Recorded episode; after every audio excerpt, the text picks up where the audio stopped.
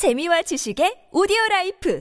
팟빵 안녕하세요. 군사돋보기입니다. 드디어 이번 우크라이나 러시아 전쟁 개전 이래 가장 중요한 전투, 이 전쟁의 최후 승자를 가리는데 결정적인 역할을 끼칠 우크라이나와 러시아 최고의 대결전이 시작되었습니다. 라스푸티차가 지난 주말에 끝나면서 우크라이나 전역이 영하의 기온을 기록하며 땅이 모두 얼어붙었고 드디어 양측 주력 병력이 넓은 야지에서 기갑 군단을 퍼뜨리며 최대한 화력을 투사할 수 있는 여건이 조성되었는데요. 역시나 최근 솔레다르와 바흐무트 전선에서 러시아군의 움직임이 심상치 않다고 느껴졌는데 이곳에서 러시아군이 주력 병력 10만 10만 명을 동원해 어마어마한 규모의 공세를 시작했고 우크라이나 군도 예상치 못한 강력한 러시아군의 공세에 대응해 주력 병력 중 일부를 투입했다고 하는데요. 1월 10일 러시아군 전사자 기록은 알려진 바에 따르면 710명이지만 이는 전황 보고가 너무 많이 들어와 미처 다 반영하지 못하고 일단 급한 대로 집계된 것까지만 보고한 것이라고 합니다. 하지만 공세 시작부터 러시아군이 지금까지와 달리 매우 강력한 모습을 보여주고 있으며 이 때문에 본격적인 겨울 대공세를 위해 예비대를 아껴두고 있던 우크라이나군이 위기에 처하고 있습니다. 결국 러시아군의 격렬한 공세를 기존 기존의 방어 병력만으로 막아낼 수 없어 본격적인 겨울 대공세를 위해 준비해왔던 제17 전차 여단과 제46 공수 여단을 투입했지만 상황은 여전히 위험한 상태라고 하는데요. 역시나 이 뒤에는 푸틴이 아니라 바그너 그룹의 수장 프리고진이 있었습니다. 진짜로 양측의 대결전이 시작되자 미국과 영국의 국방장관은 조금이라도 더 빨리 우크라이나에 더 많은 무기를 지원하기 위한 긴급 논의를 시작했고 이에 따라 영국에서는 100대 챌린저 2 전차가 공여될 것이 검토되고 있는데요. 한편 미국에서는 대량의 스트라이커 장갑차로 기존에 지원되었던 험비 차량을 대신함으로써 우크라이나군의 작전 능력을 더욱 끌어올리려 하고 있습니다. 우크라이나가 러시아의 맹공을 잘 막아내고 본격적인 대공세로 한번에 러시아군 전체를 우크라이나 영토에서 몰아내기 위해서는 예비대 병력이 소모되지 않아야 할 텐데 아무래도 그것이 쉽지 않은 상황이라 우려되는데요. 자세한 상황 좀 더 알아보겠습니다. 전문가는 아니지만 해당 분야의 정보를 조사 정리했습니다. 본의 아니게 틀린 부분이 있을 수 있다는 점 양해해 주시면 감사하겠습니다. 우크라이나군이 적절한 예비대 운영으로 바흐무트 인근의 솔레다르를 잘 방어해 왔지만 갑자기 러시아군이 솔레다르 지역의 공세의 강도를 매우 강력한 수준으로 끌어올려 예상치 못한 뚜렷한 변수를 만들어내고 있습니다. 지난 주말인 1월 7일에서 8일 사이 드디어 우크라이나 동부 전선의 기온이 영하로 확실히 접어들면서 우크라이나 전역의 야지가 얼어붙기 시작했고 이에 따라 우크라이나와 러시아 양측 모두 넓은 야지를 통해 마음껏 강력한 기갑군단의 화력을 최대로 발휘해 공세를 가할 수 있는 여건이 만들어졌습니다. 러시아군은 솔레다르 방면에서 우크라이나군을 몰아붙이기 위해 최근 재편성을 마친 제20 근위 차량화 소총 사단과 3만 명에 달하는 공수군, 스페츠나츠 특수부대 등 매우 강력한 전력을 더해 치명적인 공세를 가하고 있는 중이라고 여러 OSINT 보도 보도를 통해 전해지고 있는데요. 여기에 더해 바흐무트 지역에도 5만 명의 바그너 그룹 병력이 총동원되었고 러시아 정규군도 합사한 것은 물론 추가로 106 근위 공수사단, 체첸군, 루한스크 제2군단 등의 병력들까지 투입되었습니다. 이들의 숫자를 모두 합할 경우 최소 8만 명 이상이며 최대 10만 명 정도 되는 대규모의 병력이 바흐무트 전선과 솔레다르 전선으로 몰려와 치열한 대격전을 벌이고 있는데요. 우크라이나 동부작전 사령부가 현지 시각 1월 10일 밝힌 바에 따르면 이번 러시아군의 공세는 지난해 2월 개전 이래 최대 규모의 공세 작전이라고 하며 이날 하루에만 러시아군에서 전선은 엄청나게 많은 사상자가 발생하고 있다고 합니다.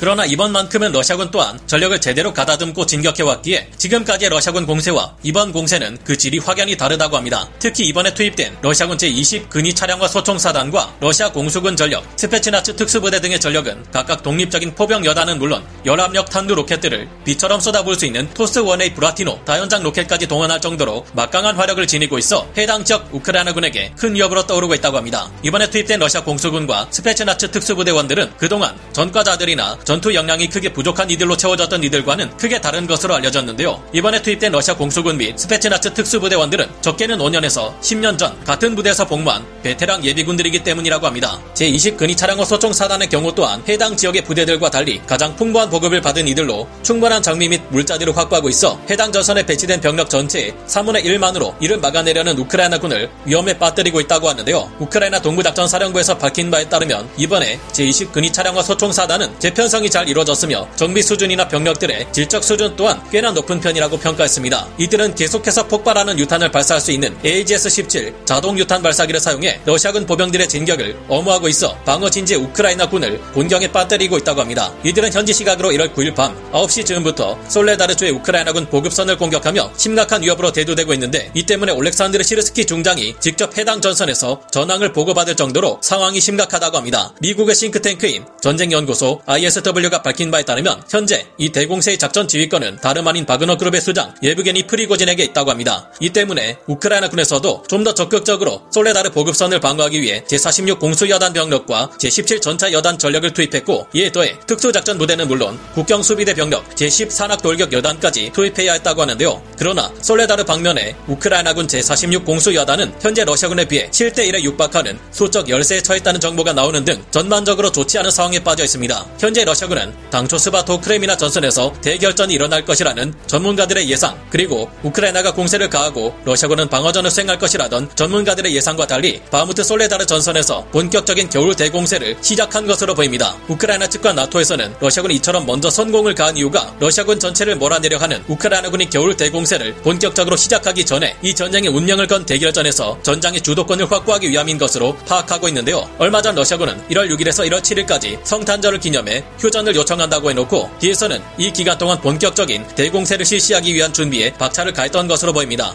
이 전선에서는 현재 어느 지역보다 격렬한 전투가 러시아군과 우크라이나군 사이에 일어나고 있는 중이며 러시아 공수군들이 도심지대를 포위하기 위해 우회 기동을 시작하자 우크라이나군에서는 제10산악 돌격 여단을 북동부 측면으로 투입시켜 이들과 전투를 치르며 막아 내고 있는 중이라고 하는데요. 그러나 지난 2022년 9월부터 지금까지 바무트 전선에서 오랫동안 싸워온 이들이 바로 이 제10산악 여단 병력들이고 그동안 러시아군도 바무트 방면을 향해 매일같이 수백 명의 전사자를 발생시키며 공세를 계속해 온 만큼 제10산악 여단의 상태 또한 워낙 좋지 않아 문제입니다. 솔레다르는 바무트 동북부에 위치한 탄광촌 지역으로 러시아군이 이를 장악할 경우 우크라이나군은 포위당하지 않기 위해 바무트로 향하는 접근로를 내주어야 할 상황에 처할 수도 있는데요. 젤렌스키 우크라이나 대통령 또한 러시아가 총력을 집중하고 있다. 광기가 바로 이런 것이다. 현재 솔레다르는 모든 게 완전히 파괴되어 생명체가 아예 없을 정도이며 러시아군 수천 명과 폭탄 구덩이들로 뒤덮여 있다고 전했습니다. 다행히 우크라이나군이 제17 전차 여단과 제46 공수 여단을 투입시킨 이후 러시아군의 공세를 막아내고 일부 점령지를 되찾은 것으로 알려지고 있습니다. 이 그림은 여러 OSINT 정보통들 중 하나인 척 파러 트위터 계정에서 공개한 현지 시각 1월 9일자 전황 지도인데요. 솔레다르 바흐무트 전선 전역에서 러시아군의 매우 치열한 격전이 벌어졌음을 알 수 있는데 이때까지만 해도 러시아군은 솔레다르, 바흐무트케, 크라스나호라, 피드호로드네 등으로 치고 들어오며 점령지를 넓혔습니다. 하지만 다음 날인 1월 10일자 전황 지도를 보면 솔레다르 쪽에서 두 개의 파란색 화살표가 치고 들어오는 것을 볼 수 있는데 이들이 우크라이나군 제17 전차 여단과 제46 공수 여단 병력들입니다. 제17 전차 여단에 의해 솔레다르 지역 일부가 다시 우크라이나군의 영역이 되었고 크라스나호라 동쪽 영역 역시도 다시 우크라이나군이 되찾은 것을 알 수 있는데요. 그러나 남쪽의 안드리우카에서는 러시아군이 돌출구를 만들어낼 정도로 깊숙이 들어왔고 다음 날인 1월 11일자 전황 지도에서는 더욱 격렬한 전투가 이 전선 전체에서 벌어지고 있음을 알 수 있습니다.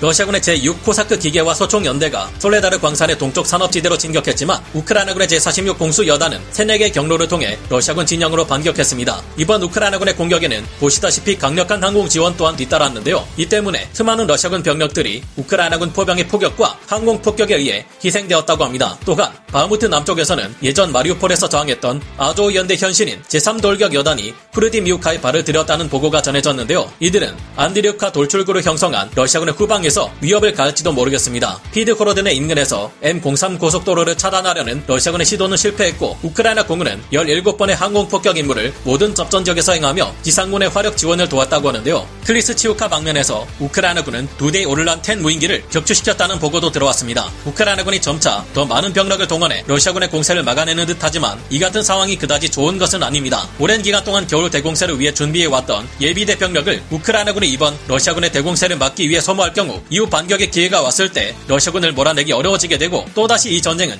지지부진하게 이어지며 우크라이나가 영토를 되찾기까지 더욱 많은 시간이 걸리고 예상 못한 변수가 늘어날 수 있는데요. 더구나 1월 15일 이후 러시아에서는 또다시 50만 명의 병력을 추가 동원하겠다고 발표한 상황이기에 우크라이나의 고민은 더욱 커질 겁니다. 그러나 미국과 서방 세계 또한 이 점을 잘 알고 있으며 한시가 급한 우크라이나를 지원하기 위해 매우 강력한 신형 전차와 스트라이커 장갑차를 지원하기 위한 논의를 진행 중인 상황이니 기대해 봐야겠는데요. 오늘 군사 돋보기 여기서 마치고요. 다음 시간에 다시 돌아오겠습니다. 감사합니다. 영상을 재밌게 보셨다면 구독, 좋아요, 알림 설정 부탁드리겠습니다.